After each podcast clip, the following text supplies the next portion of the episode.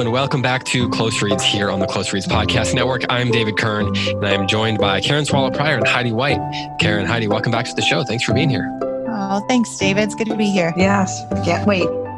So, we are here to discuss Sense and Sensibility a little bit more. Uh, for those of you who have the three volume edition, we are going to discuss the first seven chapters of volume two. So, volume two is chapter one through seven. Uh, for the rest of you, I think it's chapters 23 through 29 or something, something around that. Uh, pick it up after the shocking ending to chapter 22. So, um, we're going to discuss that in a second. Quickly, though, I need to talk about our friends over at Escondido Tutorial Services. Our culture needs more fine minds who have an understanding of the great ideas of Western Civ. The dying art of civil discourse is one that needs practice and finesse. And your junior high and high school students can hone this art through studying with 25 year teaching veteran, great books tutor Fritz Hinrichs. I said it wrong last week and I was corrected, so I'm trying to get it right. Hinrichs, not Heinrichs. His five year survey of the great books of the Western world includes the works by the likes of Homer and Plato and Calvin and Shakespeare and Dante and Chaucer and Dostoevsky and Kant and so many others. Each week, students meet for a two hour session discussing the reading and learning to dialogue with one another. They're required to write papers several times a semester, and the opportunity for two free years of classical Greek is offered to students enrolled in Great Books 2 and 3, while free Shakespeare accompanies year 4. So you get some free courses when you sign up for the Great Books courses. Fifth year students are going to write two 3,600 word papers and present them uh, in Escondido on, or online, answering questions from Mr. Hinrichs and the assembled fellow students. Those who are interested can also join a four day gathering each June full of debate, readers' theater, singing, dancing, and fantastic fellowship. Guided by the joyful Christian wisdom of Mr. Hinrichs and the great books, join a conversation full of truth, justice, love, and beauty. To find out more how you can join this great conversation, please visit the Escondido Tutorial Service website today at gbt.org. And again, that's gbt.org. So thanks to Mr. Hinrichs and Escondido for sponsoring Close Reads this month. They are longtime friends of ours. Okay, so at the beginning of this section that we're discussing, we got the sort of semi cliffhanger at the end of volume one, and then we get the the sort of fallout. So at the beginning of volume two, we're having Elinor's kind of counterpoint to Marianne's Marianne's response to when Willoughby left. So one of the things that I was thinking about is how much Jane Austen seems to be asking us to compare Marianne and Elinor. They're she's giving us very similar scenes uh, where, or very similar situations anyway, where we then have to see that they're responding differently, or in some cases they're responding the same. And so I was thinking about, um, I was thinking about the way she does that and whether we are supposed to. Well, I'm going to work. I'm going to work backwards to to what I'm thinking about by asking this. Do you think, as you're reading volume two here, that Elinor is a good judge of herself? Mm. Do you think she knows herself very well? It very is she mm-hmm. honest about who she is? What do you think of that, Karen? That's a great question because in that um, first paragraph of um, chapter one of volume two or, or whatever uh, chapter number it is 23 i guess it would be for some um, there's the line where you know she's asking all these questions you know uh, rhetorical questions after learning about edward's engagement to lucy and mm-hmm. um, and and she's trying to ask herself was she you know did Edward really like her? Was she mistaken? And it says um, his affection was all her own. She could not be deceived in that.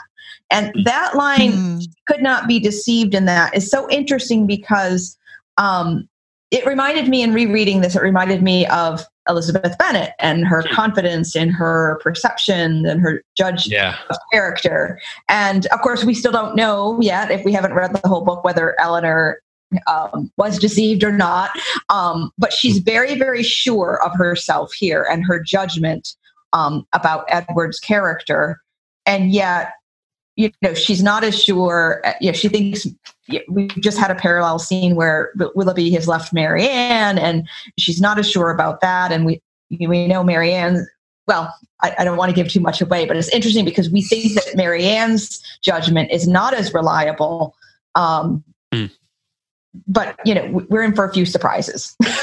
well, yeah, it's interesting because at the end of the reading for this week, we get the scene where Marianne gets the letter from Willoughby and she's mm-hmm. super upset and Elinor's reading the letters and and they're having the conversation and Marianne says, "I know he loved me." Mm-hmm. And it, mm-hmm. she basically says exactly what Elinor said right before the line that you read. His affection was all her own. Ba- Marianne's basically saying her his his affection was all my own. I know it. I know it. I know it. Right, I could not right. be deceived in that. So right. we, that's an example. That's what I was talking about. Like eh, we, we keep getting these where they're, they're kind of running into the same situations over and over again. And we're forced to look at the way they respond. And, and it seems like on the surface, they're, they're meant to have responded differently. But then in the hmm. end, they kind of respond the same way. I mean, they have maybe different temperaments, but their hmm. responses are both. His affection was all my own. She, she could not, I could not be deceived on that. I found that really fascinating, and that's what that's why I asked. I, does Elinor I mean, are they both? It's obvious that Marianne, or it seems like it's obvious that Marianne is being deceived, but is Elinor also not as self aware as she thinks she is? Mm-hmm. Um, Heidi, what do you think?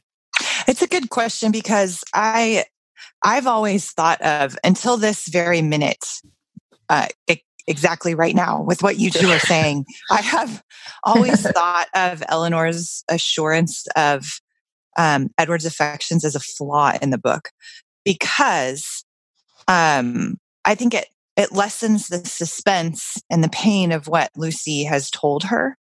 Um, like, well, if she's mm. sure that Edward loves her, then that's it. Just doesn't seem as sad and hard on her. Um, because so, so at least there's they can she and Edward can sort of share this this this Romeo and Juliet type drama together. Right. I and especially considering the um the way that Edward treated her at his last visit to Barton Cottage when he is a little bit more aloof from her, when he's not quite as affectionate towards her and and she wonders why. And then it seems to me that with, you know, through knowledge of human nature, then she would question his affection. And then finding out he was engaged to somebody else, she would think, well, maybe he never really loved me. So mm. I've always thought of this as a bit of a flaw. And uh, partly because of what I just said, just knowing human nature, it seems like she would question that. And then also because um, it seems that it kind of lessens her suffering internally uh, mm-hmm. this that she's not questioning his affection. Like what you just said david then it just kind of makes it well there's these outside obstacles not just like does this man really love me? And but with what you two are saying with the parallelism between marianne's response to willoughby and elinor's response to edward then maybe it's not a flaw. Maybe i've been interpreting it wrongly or missing something every time i've read this novel so, because what you just said made a lot of sense that both of them respond to the obstacles with, at least I know he loves me.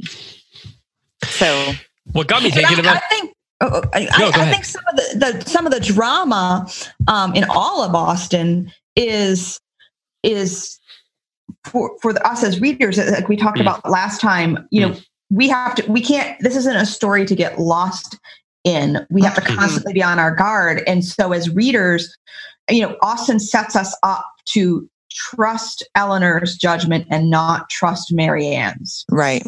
And so, but, you know, it, it, it doesn't turn out as simple as that. Hmm. Right. There's there's this line in chapter well volume 2 chapter 1 that got me thinking about this because it, it, at first glance it felt so ridiculous. It's where she's she's thinking about um she says so well was she able to answer her own expectations that when she joined them at dinner only two hours after she had first suffered, and this is the bit that I, that I, was laughing at, suffered the extinction of all her dearest hopes. No one would have supposed from the apparent the appearance of the sisters that Elinor was mourning in secret. And mm-hmm. that that little phrase there, the extinction of all her dearest hopes, makes mm-hmm. that sentence, that bit of characterization pretty complicated, I think, because on the one hand, it, it does seem that she is being more noble, more you know, more calm than Marianne. You know, she's able to actually go down and have dinner and no one would know the difference. That's something that Marianne would never actually be able to do. But then mm. Jane Austen drops this little line about it being the extinction of all her dearest hopes. And that's such hyperbole, you know, right. that it, it makes it, it makes me question, you know, you know, I mean, uh, we all like maybe get. she is dramatizing a little bit, right? And when, but it's also a very human thing, right? Like yes. when we're feeling things very deeply, we do kind of probably high, make the stakes bigger than they were or are, or we make things a bigger deal, or we feel that you know we we would say it feels like it is the extinction of all our dearest hopes. So it's both human, but it's also a lot like something Marianne would say, just buried mm. in in mm. Elinor's different personality, if that mm. makes sense. And yeah. I, that's one of the things I love about Austen is in that one sentence, it feels like she she can say so much about what's going on in a character, and that's so that's what got me thinking about how how she's more alike than her sister mm-hmm. than maybe it seems like on the surface. Right. I didn't ask a question, so you can just talk now. no, I, I, think that's I think that's exactly right, and and we're yes, uh, we're constantly being asked as readers to make judgments about the interior thoughts and decisions and perspectives of these characters, and um and it's and it's never it's never simple and it's never black and white. So, given that, do you think? So, I mean, she she kind of talks about how Elinor mourns in secret and Marianne mourns out in the open. Is sort of the sort of the. I mean, I know it said that about Elinor anyway. Mm-hmm. Is Austen making a judgment about one of those two approaches? Like, do you think that Austen is saying that Marianne is more right to respond the way that she is, or vice versa? I think it's pretty clear, as we've been saying, that if Austen is making a judgment, it's on it's it's it's towards Elinor's way of managing, which is very um, British too, right? There's there's a lot of a there's the cultural expectation that that this is what good breeding is. A woman doesn't show her feelings in public, and so that keep calm and carry on, right? That's right, which is yeah. everywhere in England. Right. You walk right. in England, it's everywhere, even to this day. Um, but it, and there's also this sense of Elinor is carrying um, Marianne as well, because Marianne is is not showing good breeding. She is she's she's rude to people. And so mm-hmm. Elinor has to not only kind of uh, hide and restrain her own emotional responses to this sad thing that's going on in her life, but also be somewhere she doesn't really want to be. She didn't even want to go to London. And she is covering up for Marianne all the time and taking care of all the people in the room. So it's an enormous amount of pressure she's handling with an enormous amount of grace. And I greatly admire her for it. So, and I, I think that Austen, yes, sets her up for that. You know, and and biograph. I'm not a big proponent of biographical criticism, but it can be helpful and interesting. And biographically, uh, we would associate Jane Austen with Marianne.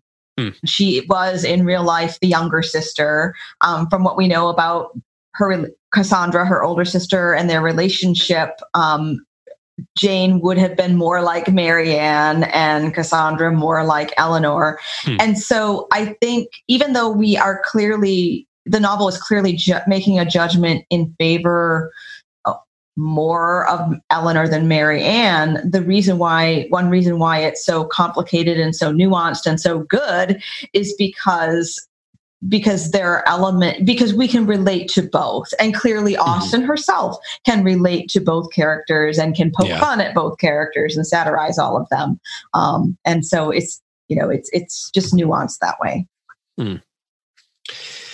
so that's interesting i don't think i didn't i didn't know that she was i mean i knew she was younger i didn't know that she was she, she would have seen herself more in marianne or or, or whatever um in some ways there is an energy to the writing in Marianne, which is, you can. It doesn't surprise me because it kind of feels like it's been lived.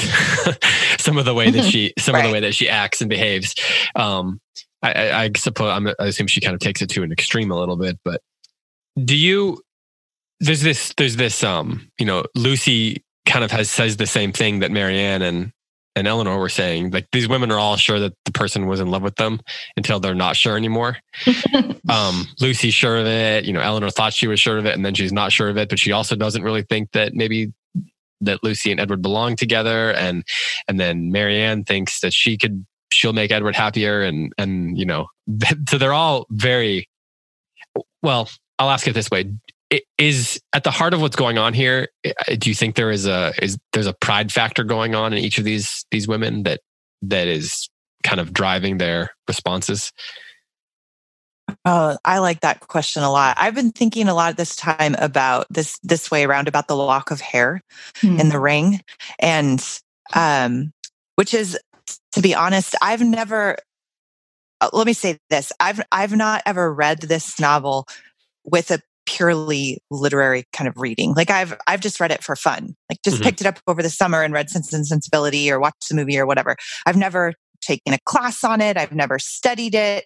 Uh, so this is the first time reading Sense and Sensibility for me that I'm looking at it from a very literary perspective and trying to kind of draw these threads together, not just you know reading for fun. And I are you going to make have, a make a joke now about threads and hair and something like threads that. Threads and hair. I wasn't going to, but I feel like I should. And I'm sorry I missed out on that opportunity. Um, Honestly, that, that was kind is, of low hanging fruit.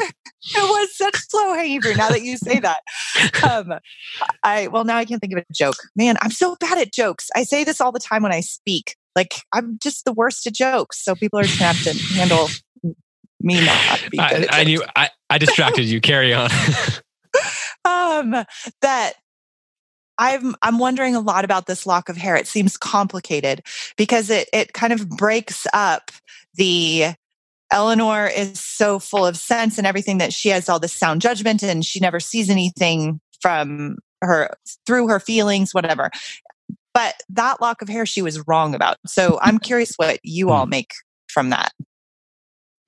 I think that is such a deft touch on Austen's part. Yeah. Um, yeah, because it turned, you know, the way it's presented at first when Elinor is so sure, we, again, we don't question her judgment and it just makes sense and um and yet she she turns out to to be wrong and it's it, it's wrong about such a sentimental personal um mm.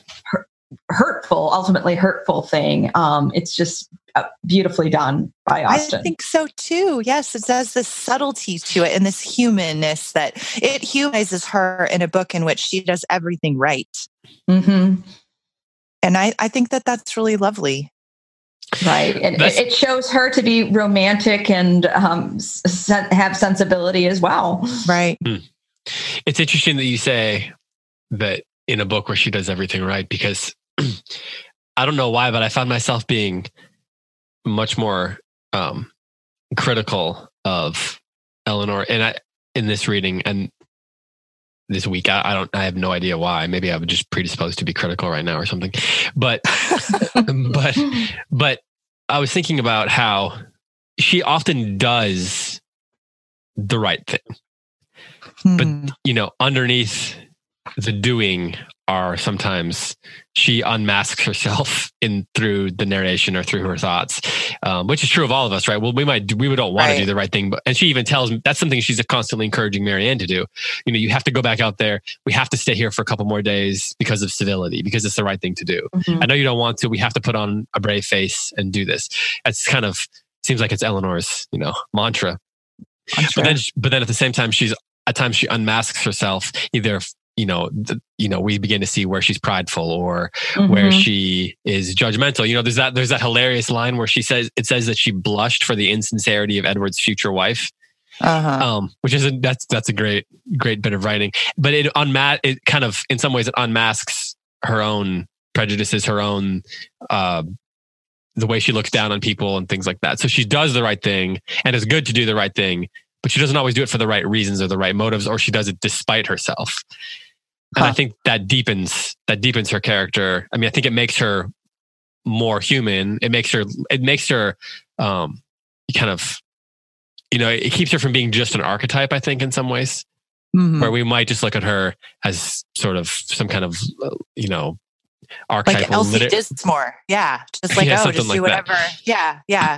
and so, right, and, like, Go ahead. Go ahead. No, no, no, go, go, go. When, she, when she, you know, in chapter two of volume two, um, she, when she gets the first opportunity to bring this subject up again with Lucy, um, cl- clearly, you know, to get more information, to um, to to to show herself as having the emotional upper hand um, after receiving this information. Um, I don't know that it's necessarily wrong, a wrong thing of her to do, but it's certainly right. She's not being a, a wallflower here. She's not just, sure. yeah. just giving into this information and giving up. Um, and so I Yeah. really like that about her character. I guess. Mhm. Right. Well- right. Well, and Austen slips down. We talked about this a couple of times. She slips in and out of these narrative voices. Hmm. And sometimes you don't know if it's an ironic voice, if we're Mhm. supposed to take what she's saying at face value, or if or if it is, as David you said earlier, a character not really knowing herself as well as she thinks she does. And so I've I've been paying a lot of attention to that in this particular section, like this crucible section, right? When they when these young women are under the gut, when they don't know how it's going to turn out, and the men they love uh, are slipping out of their grasp, uh, then what? How how do they respond to it? And as you pointed out, do they know themselves? So in situations like that, like why did she talk to this? is What I would, if I was teaching this novel, why did she have that conversation with Lucy? Right? Is are we getting the full story? Is this narrative voice ironic, or is this narrative voice? Are we supposed to take it at face value? And I, I think that that's kind of what leads to um, some good discussions and interpretations of this novel. One of the things that I love is that, you know, as we're talking here, I'm realizing I said I was being critical. And I think Austen's inviting us, you know, it's she's revealing more of this character's flaws and she's Mhm. inviting us to be critical, which, and when I say it's critical, it doesn't mean I, I didn't, I, I, I I felt like I was being critical, but I didn't, it didn't make me like her less. You know, in some Right. ways it makes me like her more because as I said, she's, she's more, it makes her feel more human.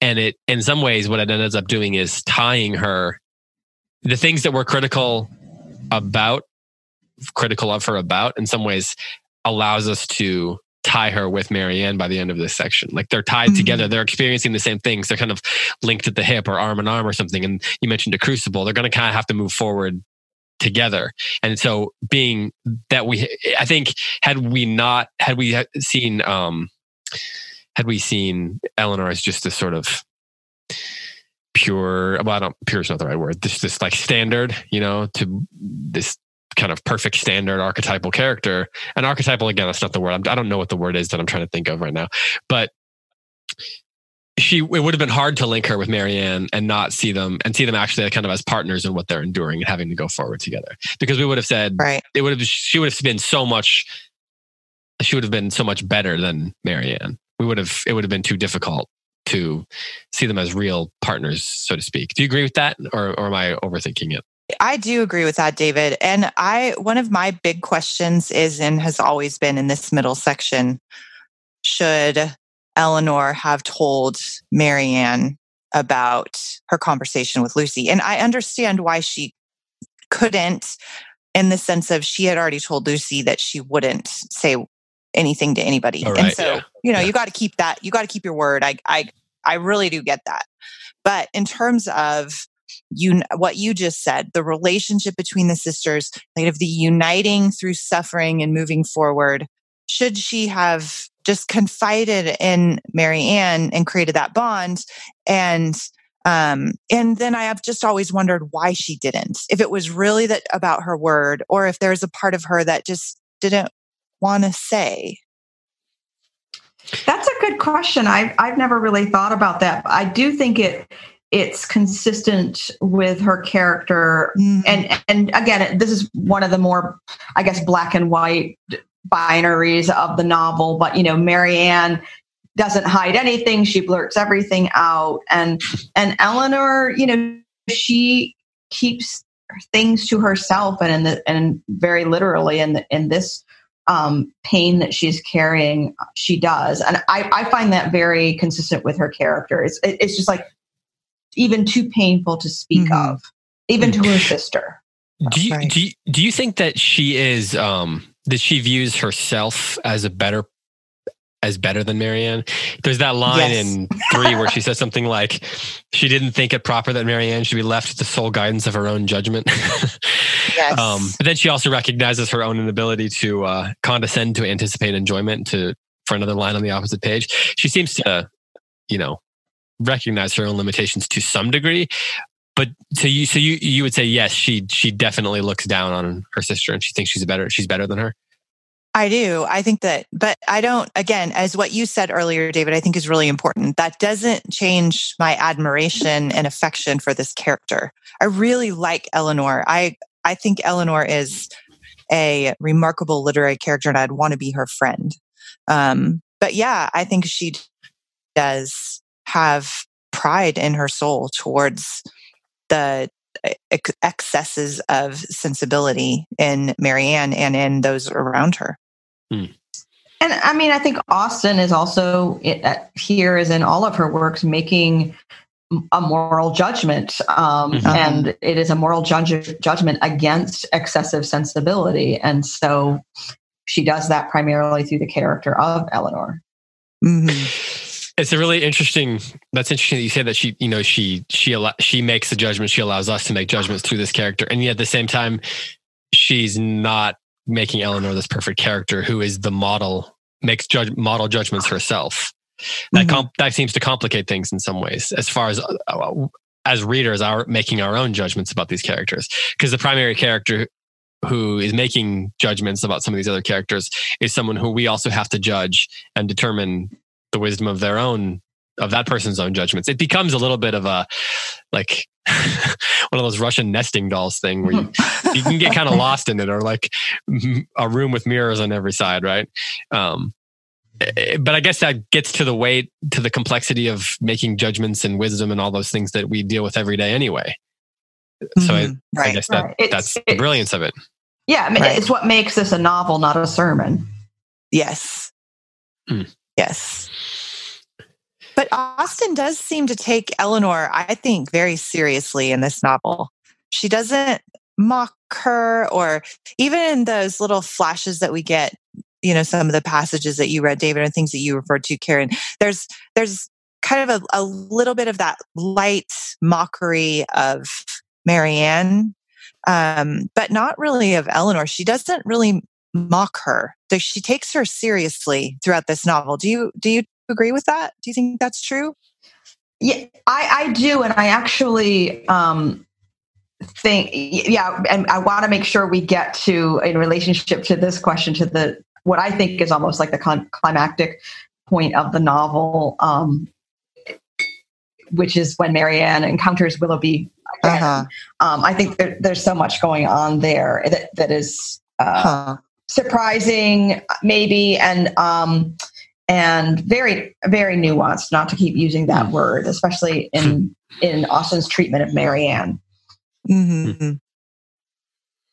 Well, okay, let's look at that then. That is in that's in uh four, chapter four. Is that no five? Uh, or right? six, I five or s- one of those. All the things that I said was wrong. Yeah, yeah. Uh, the the ball room, right? right. Or is it? Uh,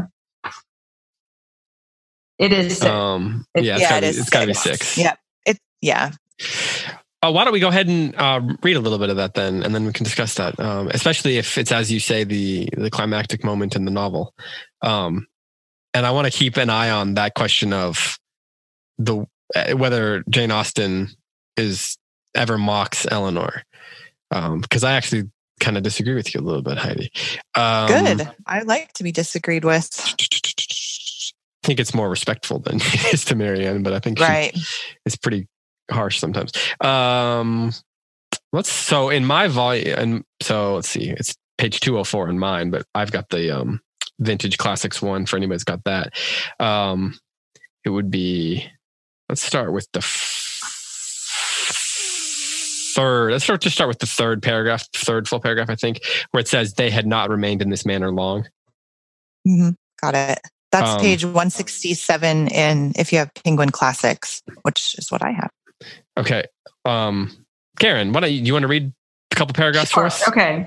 Um, so they had not remained in this manner long before Elinor perceived Willoughby, standing within a few yards of them in earnest conversation with a very fashionable looking young woman.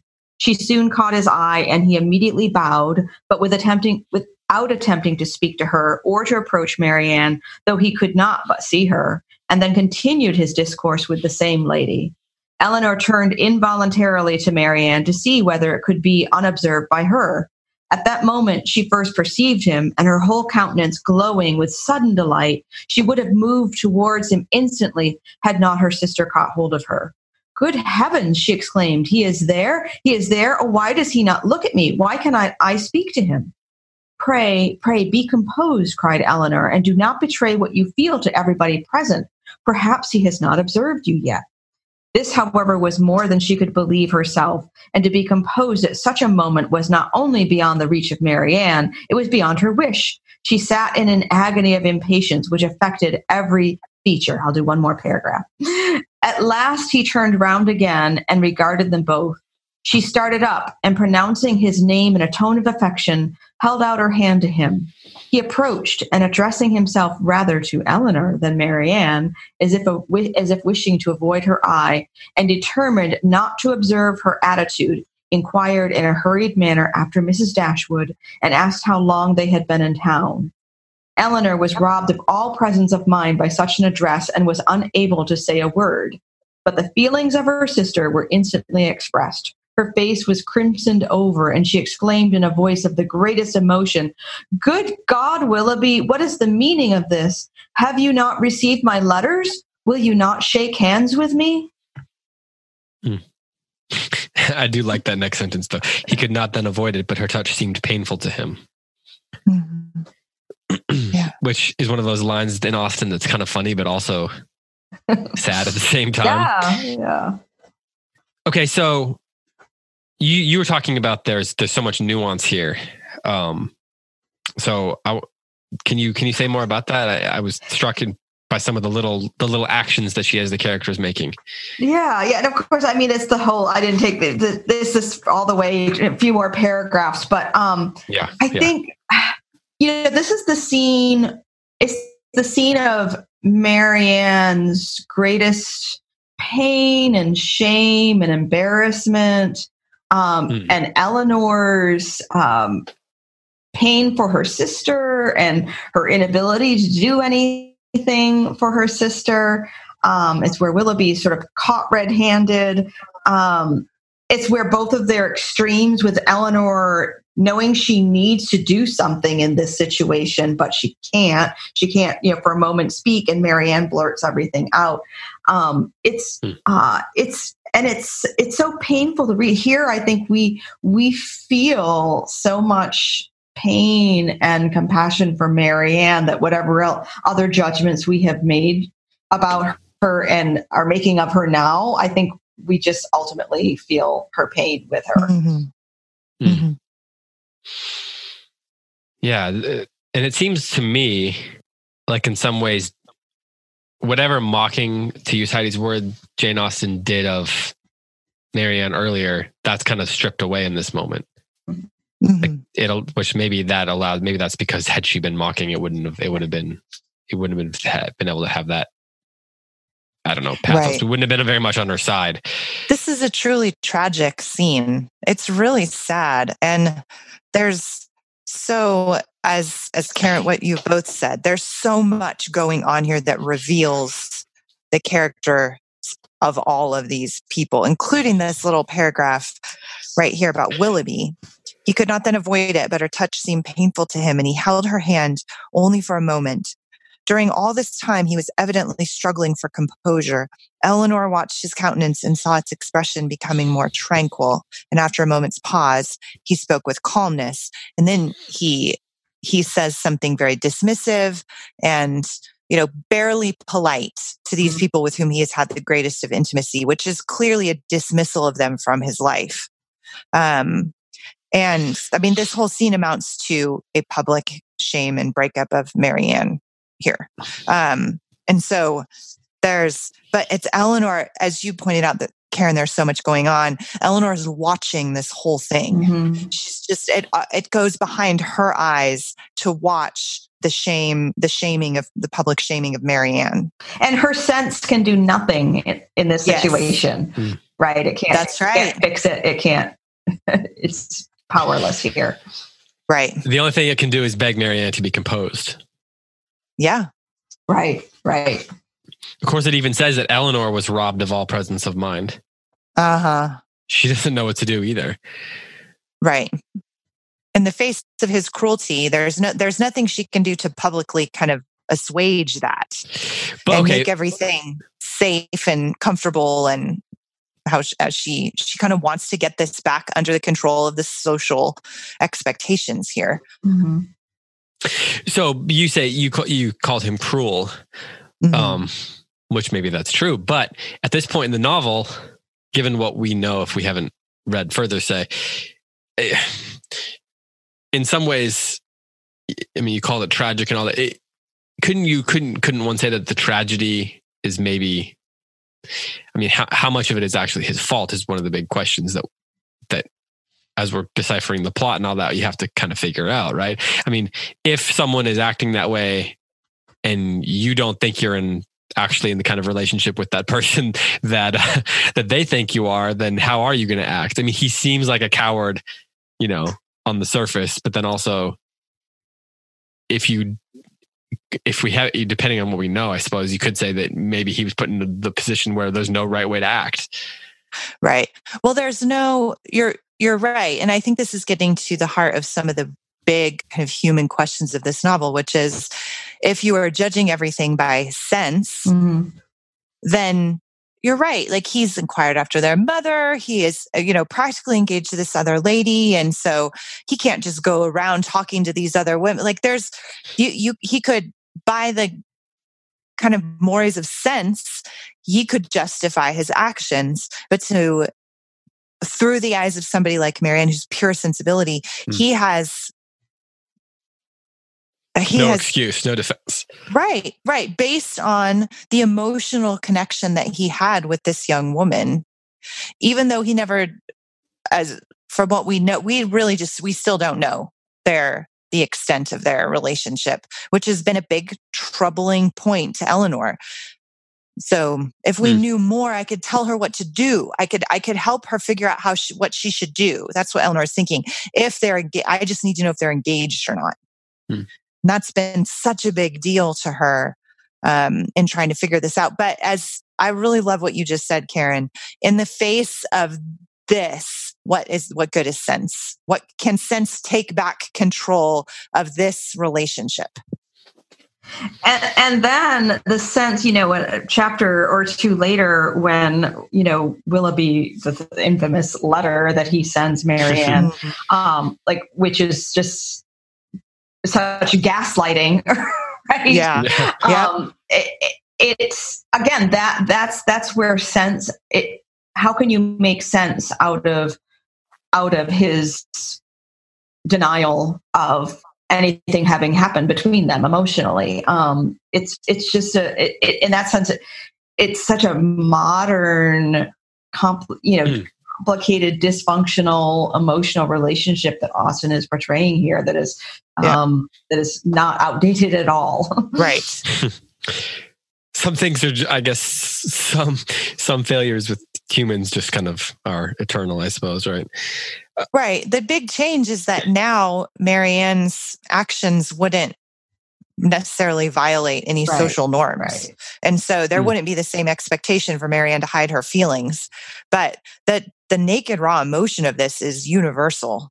This is this is really I I mean I do stand by. This is a really sad scene. Um because Marianne loves this man who has communicated that he loves her back and then he just disappeared. Mhm. And now he is publicly shaming her for that. Do you think that Marianne's um, the way she just kind of behaves, generally speaking, um, makes it yeah, it makes it easier for Willoughby to just be like, oh, she's just hysterical. She just kind of made it all up, right? Like, I don't know what you're talking about. He's able to write that letter to her that he writes. because she acts the way that she does, or, or in, in other words, it enables him to just kind of be a jerk, like without Yeah. it's sort of. I don't know exactly what I'm saying. I'm well, not we, excusing. find, we find Willoughby. out I'm to- later. We find out later without giving, you know, that the letter. There's a more of a story behind the letter too. Right, Um, right. So Yeah. I, I think you know. I, I think ju- you know it, it does go back to Elinor's proper judgment that Marianne put herself at risk in so many ways by um, not just getting emotionally attached to Willoughby, but doing all the things that only engaged couples um, were able to, or even engaged couples wouldn't go off unchaperoned. Um, together. Uh-huh. But, yeah, um, yeah. Marianne has just put herself at so much risk. Um, hmm And yeah, to Yeah. David's point, I think that there is some sense that um, because Marianne is generally known to be an emotional young woman of great sensibility, then it is easier to dismiss her Hmm. um, because of that. The, and um,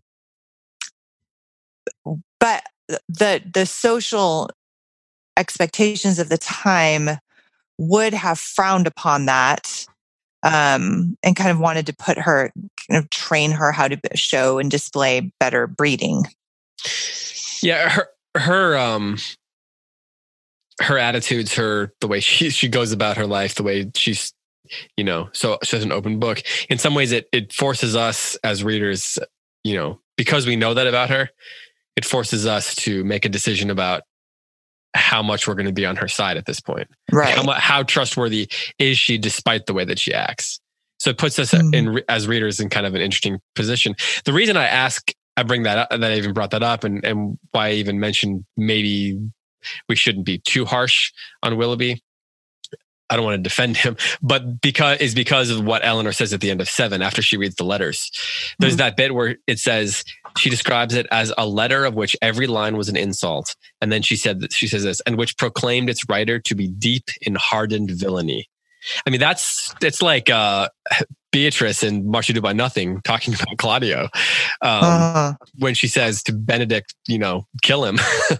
um, right you know, it's it, it's got that feel to it. It- Maybe not so extreme, but also played by Emma Thompson. Now that I think about it, um, uh-huh. yeah but she's making a very bold statement there. She's describing this guy as a villain, and so I w- I'm wondering if are, are we supposed to are we supposed to take that as fact, or are we supposed to um, are we supposed to take you know how, how are we supposed to read that description of him i mean because it's going to it's naturally going to color, color the way we think about this guy the rest of the book you can't just drop something like that in there from your protagonist and it not impact the way we think about him Right.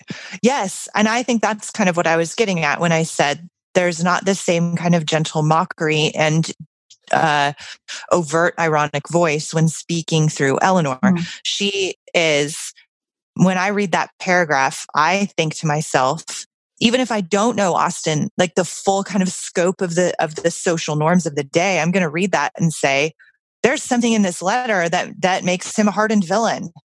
mm. So, yeah, I do take that as this is how we are we are supposed to feel about Willoughby right now, based on everything that has happened. do you think we would have had she not included that line karen you can jump in Um, here too if you want. Yeah, I mean, I, I think that, um, especially in the earlier novels like this one, Austen was drawing heavily on character types, uh, which Uh-huh. included villains and rakes and you know damsels in distress, and um, and so yeah, so I, I I think she there's a currency um, in the literary genre that of her day that that was more resonant than it is is today, but um, yeah, I, I think Willoughby is a type of a villain. I was thinking that's just how, in some ways, how harsh that word that word is. It's not, you know, he's he made a bad choice, or he's even. It's even worse to say that he's a villain than it is to say that he's a manipulative jerk. You know, hmm. and I, I was thinking about how, yeah. in some, when I was reading the beginning of the book, I think was thinking about how there's kind of this fairy tale sort of vibe to it with the the there's the dad's gone, you know, the the the concept of these two children who are orphans to some degree. Uh, it seems like she's playing off that a little bit. And then, but then, so I've kind of been, you, you, can, if you read, if you think about it from that perspective, you're kind of always waiting for the shoe to drop for the, for the big bad wolf or the, what's the witch in Hansel and Gretel, you know, something like that to show up. Right. And this is the first time we get, you know, some, this, the concept of, of a villain preying on their, these, these children, for lack of a better, I mean, if I'm going to take that, you know, analogy f- further. Um, but that, but that is, it is a very harsh way of putting it. And it really draws the lines in the book mm-hmm. in a way that's, um, in some ways it tells us how to read the book. I feel like it's like we're at the point now where we're saying the lines have been drawn. You know what side to choose. The rest of the book goes from here. This is not the same book mm-hmm. anymore. Right. I think the, yep, the way that Austen ends up complicating what at this time were you know, character types is that she brings um, to bear the sort of social circumstances and questions of her day.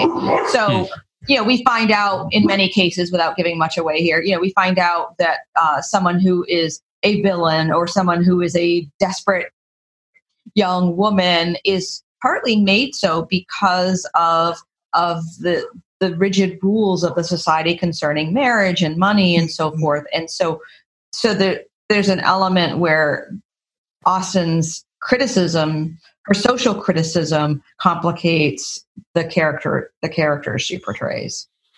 Hmm. Right. So Willoughby, right. you know, Willoughby is a villain, but as the story goes on, you know, we come to understand some of the the social circumstances that exacerbate, you know, his own yeah situation. Yeah. Right. Yeah.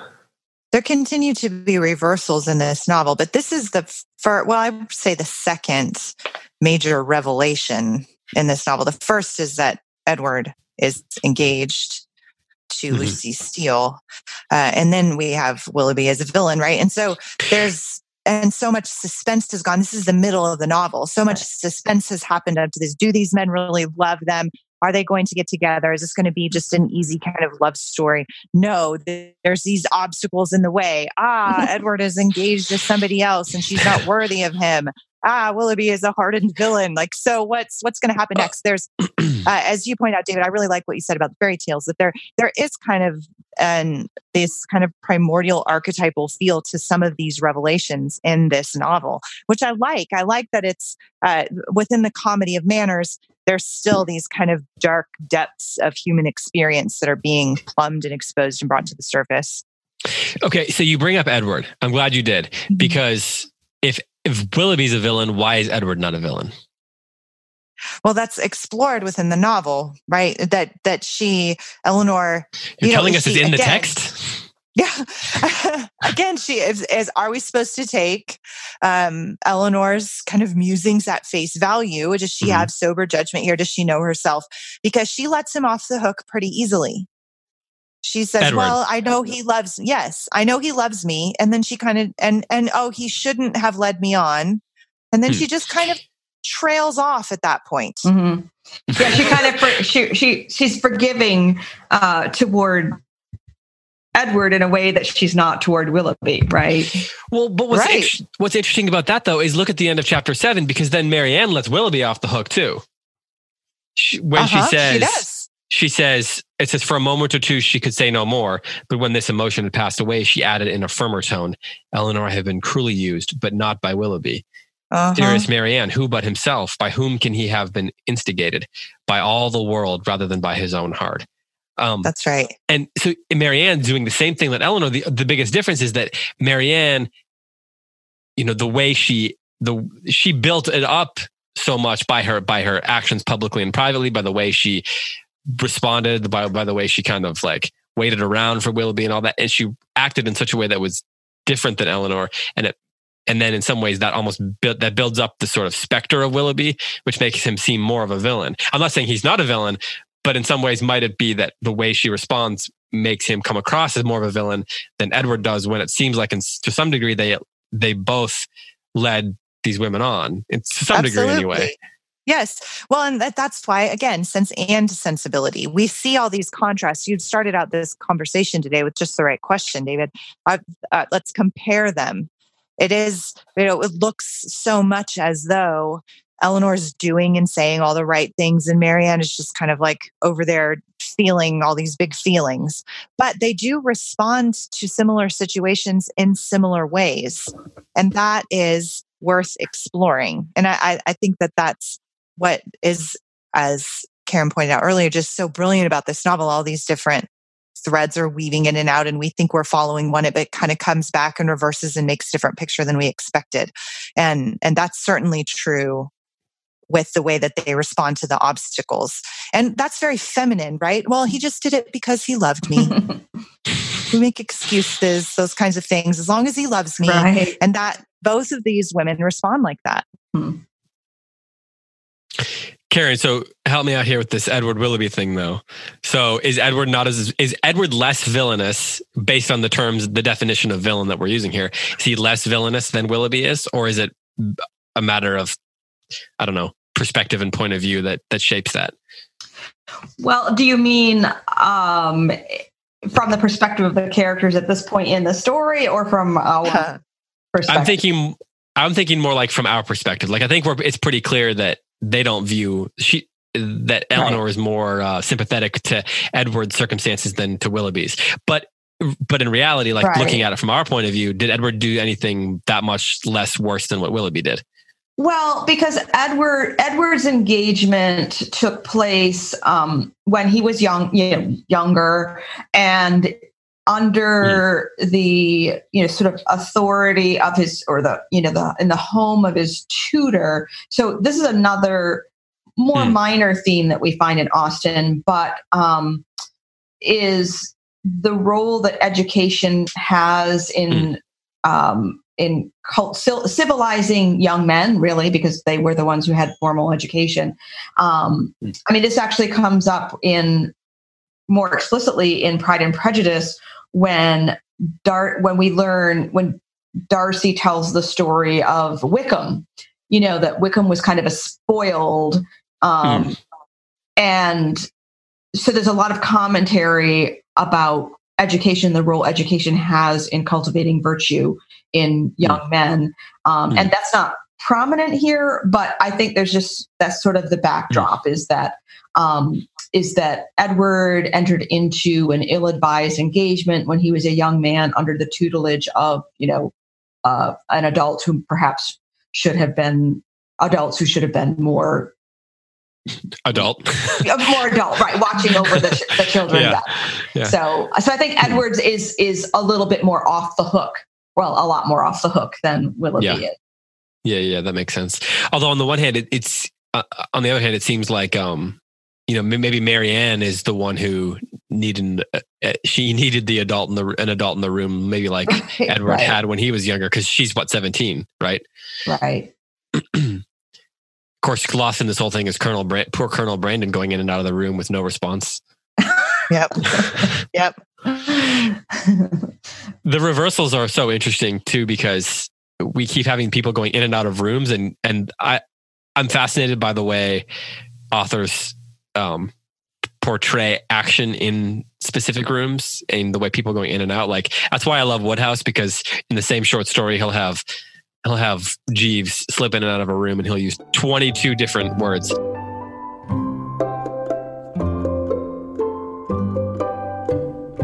Okay, we are back. We had um, a little bit of technical difficulty, so we had to call Karen on her phone. So if she sounds different, it's because she's on the phone instead of over the internet, which is not trustworthy. Um, the the internet is uh, the John Willoughby of this show. For lots of reasons. Yeah, yes. exactly. um, before before um, earlier, Heidi, you mentioned something about reversals, and I was I was thinking about how Jane Austen uses the way the characters move in spaces um, and huh. she'll she'll draw comparisons between them. I'm fascinated by the way authors do that in books. So, for example, you read P.G. Wodehouse, Jeeves will come in and out of the room, and in the same short story, he'll use like 25 different ways to describe the Jeeves walks in and out of a room. Um, you know, everything from uh-huh. like he'll float in and out to he slips in and out to to crazy things that only Shakespeare and P.G. Wodehouse would say. But then there's this there's the scene earlier in this section where um, Elinor's talking to Lucy. Um, I think it's Lucy, and they're talking about Edward. And Marianne's mm-hmm. playing the piano, and Elinor is sitting very still. Um, and then there's another scene where Elinor's sitting and Marianne's pacing all over the place because she's waiting for Ed, for uh, John Willoughby to show up, right? And Elinor's sitting, and it talks about how Marianne can't can't sit still, and eventually, um, she kind of forces her to, um, I think, lie down or something like that. But then at the very end of chapter seven, we get this thing where it says they were both silent and Elinor was employed in walking thoughtfully from the fire to the window, from the window to the fire without knowing that she received warmth from one or discerning, discerning objects from the other. And Marianne, seated at the foot of the bed with her head leaning against one of its posts, again took up Willoughby's letter. And after shuddering over every sentence, exclaimed, It's too much. Oh, Willoughby, could this be yours? And then she kind of has this little, you know, mini soliloquy thing going on here. But I was struck by the way that there's that there is that reversal in the way that they're interacting. Like they'll have these deep conversations. And so I was wondering what you think it might represent the sitting versus the pacing. Is there something, is, is Jane Austen doing something purposeful there? Or is that just me? Is she just, you know, people pace when they think. And so it's meant to be that person is more deep in thought or something like that. So I was wondering if you guys could help me unpack that. Well, you ladies, actually. Karen, what yeah. do you think about that? Well, sorry, Heidi, go ahead.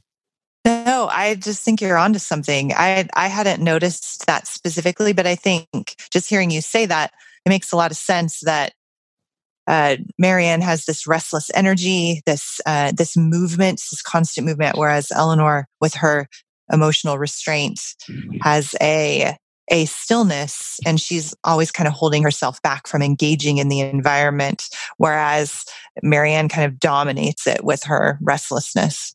I think that's really good. So then Elinor, what do we make from Ellen? The fact that in this scene at the end of chapter seven here, Elinor is the one moving. What do you, Karen? What do you? How do you think of that? And is this something that's common in Jane Austen?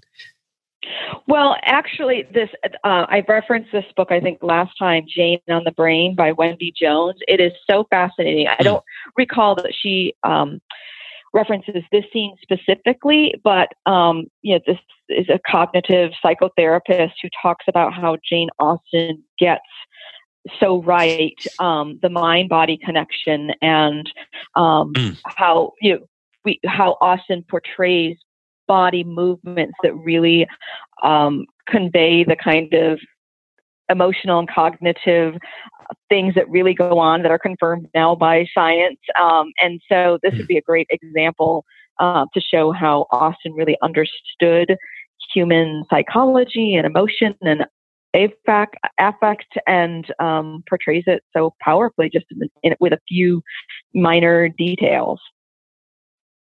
Mm. That's so Jane Jane on the brain, right? Yeah, Jane on the brain. The subtitle is "Exploring the Science of Social Intelligence" with Jane Austen. Um, it's a pretty brilliant book that uh, you know that marries together um, cognitive psychology and Jane Austen's works. so hmm. I'll try to remember to post that post a photo of that on Instagram or something so people can uh, yeah, just yeah. as a reminder for people. I with your question, David, about why is it Elinor who's pacing around here, and I'm I've I've never thought about this, so I'm thinking out loud here. Um, I wonder if uh, Elinor is going through here. I, I, think this is true. She she is not a flat character. She she experiences a trajectory and arc of growth in this book, but because she's so restrained uh, and she doesn't show her feelings, that arc of growth is it's readers have to kind of find it. You have to care enough to look for it, and um, I, I think maybe that's some of what's happening here. She mm. is um, she's she's moving around because her soul is growing here. She's encountering something that she can't control. And, um, and and and her kind of judgment of her sister is meeting her great love for Marianne and now a new knowledge of this hardened villain in the world and what's that going to mean and she has to rise to the challenge of meeting that um, and I, I think that some of this movement may be an objective correlative to that process mm. for her. You know what? I just I'm looking over this scene again. Um, I can't. Later in the scene, Elinor says, "You have to lie down again," and for a moment, you know, Marianne does, and then she gets back up again, and eventually they have to give her the lavender, the first literary example of Mhm. um, essential oils. Um, but wow. but it it strikes me. I'm actually it's probably not. It's probably in the Iliad or something. Um, but there's no. I can't find where it says that she actually got up again. Like it doesn't tell us that Marianne got up and walked around because it says she's seated at the foot of the bed with her head leaning against one of its posts. That's a very specific description, right? She Mhm. takes she takes up the letter and then she starts talking. But I can't see any. I don't find any description. I mean, I'm trying to look at it while we're doing this, but where it says that she so got up again. So- another reversal. Well, it seems yeah, there's some kind of impl, impl, you know, somewhere along the way she's back up again, and then Elinor is the one encouraging her to sit down. So in this one page, in this one scene, it seems like they almost switch places a couple hmm. times. That's really interesting. Without it doesn't good, without us necessarily even having, or or Jane Austen just doesn't know what she's doing and she forgot to tell us. That's never the answer. Huh. No, I think that's really good because that's the thing that they have to learn from each other. Right? Elinor needs, and that's why I asked the question earlier should Elinor have confided in Marianne? And I don't know the answer. I'm not necessarily casting judgment on the answer to that question, but Elinor should engage with relate, let people speak into her life and comfort her and help her. Um, it is not good for a person to be alone, right? And so that's, but Marianne really does need to learn restraint. She needs to learn sense um, for the sake of her reputation, for the sake of her health, for all you know, all these things that kind of the second half of the novel explores. And and so this might be, as you're pointing out, a an intentional um, kind of reversal of body posture to reflect what's coming in this novel or to foreshadow what's coming. And it, it even says that um, Marianne, Elinor says, lie down again. And, Ma- and Marianne does for a second, but she keeps shifting from one posture to another. And Mm. that kind of mirrors the way they're kind of swapping postures in some ways. But she ends the she ends the chapter quiet and motionless. Those are the last words of the chapter. Yeah, on the bed, quiet and motionless. Yeah. That's it's the essential oils, man. Mhm. That you know what? That's right. Lavender. or- Everybody, call your consultant. then Jane Austen. Um, that's really interesting because that that she cre- she creates this action without telling it. She goes into this very specific description, but then the action itself is implied through the language, through the dialogue, almost through the Mhm. emotions the character is expressing. It, that seems to do that well seems difficult, Mhm. or or Yeah. maybe she didn't know what she was doing. have you No, encountered that? that- Karen, have you encountered that in, in all your studies of is that something she does often?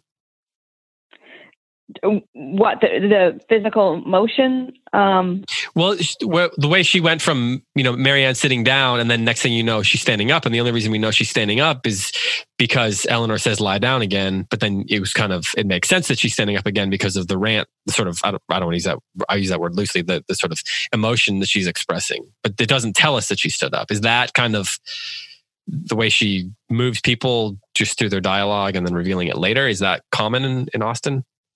Um, I mean, I, it's not something I've really noticed much. Um, I mean, I took it that she was sitting up before, like on the end of the edge of the bed, and then Mar- and then Elinor told her to lie down. So just lie down. Okay. Yeah. Okay. yeah, that makes sense. right. That's probably. Yeah, yeah. So you're saying I'm reading too much into it. Fair enough. I didn't say that. um, yeah, she was, you know, leaning with the po- her head against the post. Sitting, Hmm. yeah, yeah. So, um, But, it is know- interesting though that Elinor's. Go ahead. Sorry. Sorry. Lag. Sorry. No, I was just going to say, you know, you they always these things always happen. You're watching television or a movie, and the character comes in, and they they don't close the door or something, and then it's it's closed. So I'm sure there are some like Yeah, yeah. in here somewhere. Yeah. Yeah. But it, it is. It is an uh, such an Elinor thing to be standing and then to, to tell Marianne to lie down and not to rest. To, like, don't worry, I'll I'll watch. I'll hold down the fort. You rest. I'll watch out. Right. Well, we've been, um, despite technical difficulties, been going for uh, over an hour now. So, uh, Heidi, what, what are your final thoughts on this as we move into the next section, and then I'll ask uh, Karen. Right. So I um I sent you a message on Slack this week, David, saying, "Hey, I think it would be interesting to talk about education and sense and sensibility." Um, so and did I ignore I, it? Yes, but that was fine because I am a secure person who can bring things up myself. So I just wanted to point that out in relation to what Karen said earlier about the sentence you just said education. is loaded. Yes. um, I've, that Karen said that earlier about education and the connection that that I loved how you said this the connection that Austen draws between education and virtue uh, and within that society that one of the reasons that Lucy Steele there's there's Lucy Steele is so um, uh, flawed as a person, as character, that she's unworthy of Edward is because she has been improperly educated. Mm-hmm. She doesn't have anything interesting to think about, to talk about, uh, to contemplate that will lead her to become better mm. as a human being. Hmm. And um, so I've been thinking a lot about that this week. Um, that in in a culture that was characterized by leisure by time spent, um, you know, drawing and playing the pianoforte and taking walks and having polite conversation with rigid boundaries around it in certain situations, but not in others, and that kind of thing. That um, how important an education. I've just been thinking a lot about the role of education in that kind of culture. Um, and I mean, in every culture, education is everything. That's why we all do what we do. Um, but I've been thinking about it specifically in relation to Lucian in this novel. And so I'm going to be paying attention to that, especially as these reversals come with the characters. I'm so glad you brought that up, Karen, too, about, about Willoughby and Edward, the difference between them, how, how much education plays into that, too. Mm-hmm. Yes and you know that that's one thing. It, it's it can be hard to catch. Um, although Austen's language is not that archaic, but um, something to pay attention to in the dialogue is is the improper speaking and grammar of characters like Lucy, um, which hmm. is a reflection hmm. of their lack of education. And and again, some of it it, it's just hard. It's not exactly 21st century English, so it can be hard to catch. But if you if you read something that sounds like, oh, that doesn't sound grammatically correct, or that sounds awkward or rude, um, then you know if it's a character that's supposed to possibly be that way, like Lucy, then it then it likely is. Um, and so, I would just encourage people to again, pay attention to the dialogue because most of the action is in the dialogue and in the narrative voice. Um, somebody on Twitter complained to me today about Sense and Sensibility not having much of a plot.